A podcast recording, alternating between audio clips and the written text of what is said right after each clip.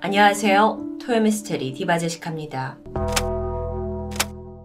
1980년 미국 전 세계를 바짝 긴장하게 만드는 희대의 사건이 발생합니다. 처음엔 각기 다른 주에서 젊은 남성 다섯 명이 기이한 폐렴 증상을 보이면서 시작됐죠. 이 다섯 명의 의료 기록상 병명은 칼리니 폐렴입니다. 칼리니 폐렴? 이건 보통 면역력이 전혀 없는 나이가 많으신 노인들에게 발생하는 희귀한 병이에요.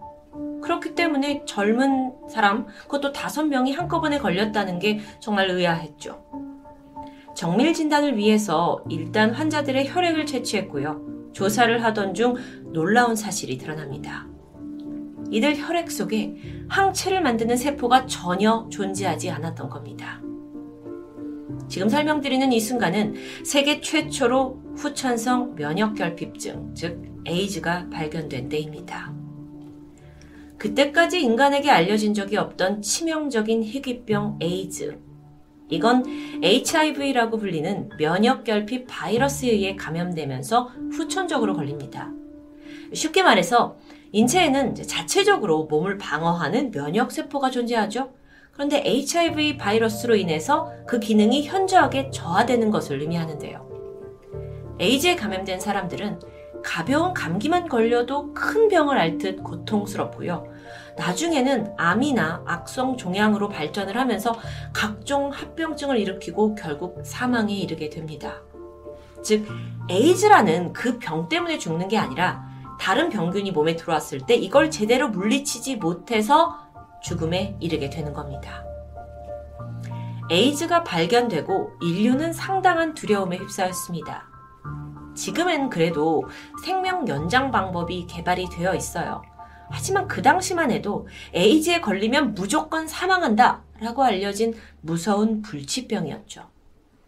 심지어 당시 그 미국에서 최고 인기 배우였던 록 허드슨, 또 가수 프레디 머큐리, 또 예술가 키스 헤링 이런 연예인들이 에이즈에 걸리고 목숨을 잃게 되면서 이 공포가 전 세계로 퍼져나갔습니다. 보통 에이즈의 감염 경로를 보면 주로 성관계 그리고 혈액을 통한 전파로 알려져 있습니다. 그 외에도 또 하나의 특이한 경로가 있는데 임신 중에 산모가 HIV 바이러스에 감염이 되면 그 태아 역시도 안타깝게 에이즈에 걸리고 맙니다. 지금은요, 각종 화학요법이 나오면서 그 확률을 줄여갔지만 80년대만 하더라도 의학기술이 전무했습니다. 점점 시간이 갈수록 엄마, 모체에 의한 신생아 감염이 높아지게 되면서 이게 무시하기 힘든 사회 문제로 대두되죠. 왜 큰 문제냐?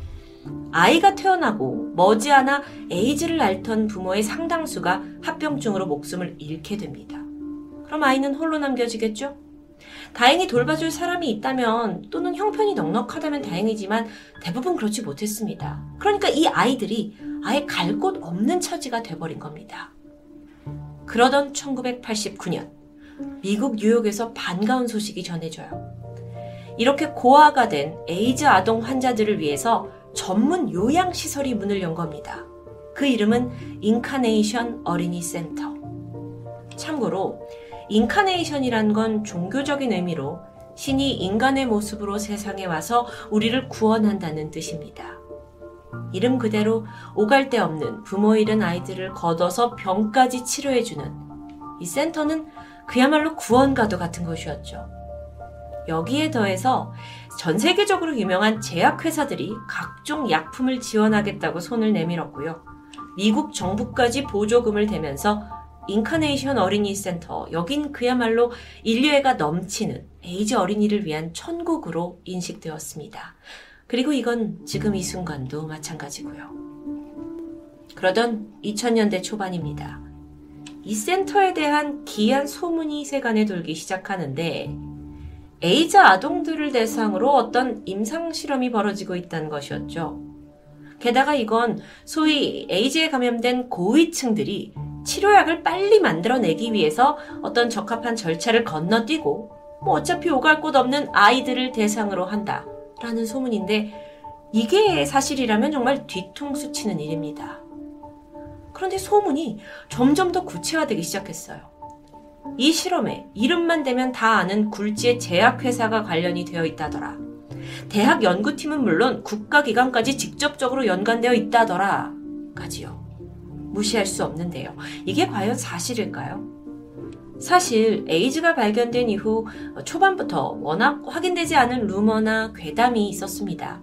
뭐 예를 들어서 에이즈 환자와 한 공간에 있기만 해도 전염이 된다는 자극적인 이야기들이죠. 그렇다 보니까 여론은 인카네이션 이 센터에 대해서도 그냥 음모론이 아니냐라고 치부했습니다. 아니 설마 미국 정부가 돈을 대고 개입이 된 건데 성인도 아닌 어린아이를 대상으로 생체 실험을 해? 상상조차 어려운 일이죠. 혹여나 정말 만약에 진짜 그렇게 이뤄진다 한들 과연 누가 나서서 사실을 파헤칠 수 있을까요? 쉽지 않죠. 그러던 중 사건이 하나 발생합니다. 인카네이션 센터에서 보육교사로 일하고 있던 제클린. 그녀는 지난 5년 동안 아주 헌신적으로 아픈 아이들을 돌봐왔습니다. 특히나 매 시간마다 정해진 양만큼 아이들한테 약을 먹게 돕는 게 그 중요한 임무 중의 하나였다고 해요. 제클린은 참 아이들에게 많은 애정과 관심을 쏟던 중에 아주 큰 결심을 합니다. 그간 깊은 관계를 맺어온 센터의 두 명의 아이를 자신의 자녀로 입양하기로 결정한 것인데요. 정말 대단하죠. 그녀가 이런 의사를 보이게 되자 센터 측에서도 기꺼이 환영했습니다. 하지만 조건을 걸었죠. 그건 바로 집에 데려가서도 센터에서 제공하는 약을 똑같이 복용해야 한다라는 겁니다. 뭐 치료를 위해서는 당연한 일이라고 생각을 했기 때문에 제클린은 별 의심 없이 조건을 받아들였습니다. 유명한 제약회사가 공짜로 주는 약인데 더 마다할 이유가 없겠죠. 이후 에이즈에 걸린 이 아동 두 명과 함께 제클린이 생활을 하기 시작했는데요. 이전보다 더 가깝게 아이들의 건강을 매시간 체크할 수 있게 됐죠. 그런데 이상하게도 꾸준한 약물요법에도 불구하고 별 차도가 보이지 않습니다. 아이들은 여전히 고열과 설사, 또 심하면 경련에 시달리게 되는데, 그렇게 엄마로서 마음 아파하던 어느 날, 제클린이 깜빡하고 약 먹이는 걸 까먹은 날이었습니다. 그날따라 아이들의 컨디션이 어느 때보다도 좋아요. 그게 확연했죠. 이상하다. 평소에 이러지 않았는데.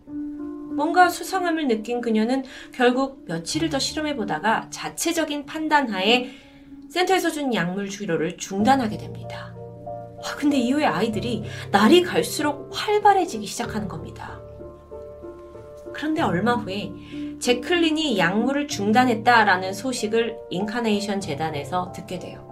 그런데 센터의 반응이 예상을 뛰어넘습니다. 바로 제클린의 집에 와서 강제로 아이들을 데려가 버리는 겁니다. 제클린이 아니 내가 내 사비로 개인 의사를 고용했고 아이들 건강을 위해서 내가 한 거다라고 호소했지만 끝내 이 주장은 받아들여지지 않았습니다. 그리고 결국 그녀는 아이를 뺏기게 되는데요. 센터는 왜 도대체 이 약물에 대해서 그렇게 예민하게 반응했던 걸까요? 그 진실은 머지않아 드러났습니다. 2004년 영국 가디언과 BBC가 9개월 동안 집요하게 취재를 한 끝에 충격적인 폭로를 내놓게 되죠. 1989년에서 2002년까지 인카네이션 어린이 센터가 생후 3개월에서 5살 된 에이즈 양성 어린 아이들에게 임상 실험을 했다는 내용입니다. 여기에 이용된 아이들이 무려 89명. 모두 다 센터에서 양육되고 있는 아이들이었죠. 물론 여러분, 임상실험 자체가 나쁘다는 건 아닙니다. 하지만 이 아이들 모두 불치병에 걸린 어린아이였어요. 새로운 어떤 약에 대한 임상실험이 진행이 될 경우 당연히 부모의 동의가 필요하겠죠? 그런데 이 아이들은 그럴 필요가 없는 아이들입니다. 그게 최고의 장점이었던 거죠. 심지어 너무 어린 아이들이라서 실험을 거부할 수조차 없을 텐데요. 더 믿기 어려운 사실은 이런 내용을 뉴욕시에 있는 아동국이 허가를 해줬다는 부분입니다. 마침내 BBC에서 막 취재를 해오면서 압박을 해오자 이들이 뭐라고 변명을 하냐면 모든 아이들이 오랜 기간 신중한 과정을 거쳤고 그리고 나서 약물 실험 대상으로 선정됐다라고 주장합니다. 결국 이건 사실이 아니라고 판명되는데요. 아동국뿐만 아니라 이 실험에는 전 세계적인 제약회사들도 자금을 댔습니다. 그락소스 미스클라인, 그리고 화이자, 제넨텍, 이름만 들어도 알만한 영향력이 큰 회사들이죠. 조금 더 설명을 하자면 그락소스 미스클라인, 줄여서 GSK라고 부르는데 세계에서 두 번째로 큰 규모의 제약회사입니다. 감기약 테라플루를 개발했죠. 또 화이자, 뭐 익히 들어서 알고 있는데 코로나 바이러스 백신 개발로 잘 알려져 있습니다. 그렇다면 과연 아이들은 이곳에서 어떤 실험을 거쳤던 걸까요? 우선 에이즈 치료제를 만들기 위해서는 독성과 안정성이 중요하죠. 또 약에 내성이 생기지 않는지 조사를 해봐야 됩니다. 그렇다 보니까 어떤 약물을 어떤 비율로 써야 가장 효과적인 효과를 내는지 알아내야 하죠. 이걸 테스트하기 위해서 무려 7가지 약물을 칵테일 요법으로 섞어서 아이들에게 투여합니다. 여기서 약을 다 섞었다는 게 굉장히 위험한데요. 통상적으로 성인에게 하는 실험도 한 번에 한 가지 약물을 투여합니다. 그 아주 상당히 조심스럽게 이루어지죠. 그런데 이게 어린아이들을 대상으로 하는데 약을 다 섞어서 쓰는 겁니다. 그리고 이 실험 대상에는 4살 된 유아도 있어요. 뿐만 아니라 홍역 백신 실험도 어, 진행이 되었는데 6개월밖에 안 된 영아한테 적정량의 2배에 이르는 홍역 백신을 주입하고 결과를 지켜보는 경우도 있었다고 해요. 이 아이들이 부모가 있었다면 결코 겪지 않았을 일이겠죠. 아니, 그럼 아이들이 어떻게 되나요? 당연히 부작용이 일어납니다. 구토, 설사, 고열, 발작도 일어나고요. 환각을 보기도 하고요. 피부병, 종양까지 뭐 온갖 증상이 다 나타나는데요. 센터 측에서는 이걸 뭐라고 설명하냐면 부작용이 아니라 원래 가지고 있던 이 에이즈라는 병 때문에 더 증상이 나타나는 거다라고 무마해버립니다. 또 정부기관은 뭐라고 하냐? 에이즈에 걸린 어차피 죽음을 앞둔 아이들이다. 그 아이들한테 최첨단 치료를 제공한 거다라는 황당한 주장을 내놓았죠. 정말 미치고 팔짝 뛸 노릇입니다.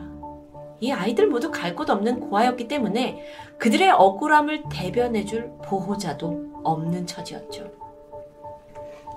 그러던 중 태어나서 이제 에이지를 앓고 부모를 잃고 나서 삶의 대부분을 여기서 살아온 한 아이가 인터뷰를 통해 그곳의 삶을 폭로합니다. 아이의 친구 중 한 명이었던 데니얼. 매일 센터가 주던 약이 있는데 이걸 거부하게 돼요. 그러자 센터가 어떻게 했느냐? 아이의 위를 절제한 후에 외부에서 튜브를 꽂아가지고 위장으로 직접 약물을 투여했다. 라는 증언이 나옵니다.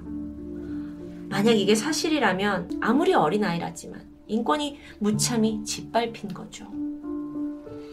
센터에서 근무했던 제클린, 그리고 아이들을 돌봐주던 다른 뭐 교사들, 종사자들, 그 누구도 보도가 나오기 전에는 센터에서 벌어지는 끔찍한 일들을 전혀 몰랐다고 알려져 있는데요. 자, 그렇다면 이게 모두 폭로가 된 이후에 관계자들은 어떤 처벌을 받았을까요?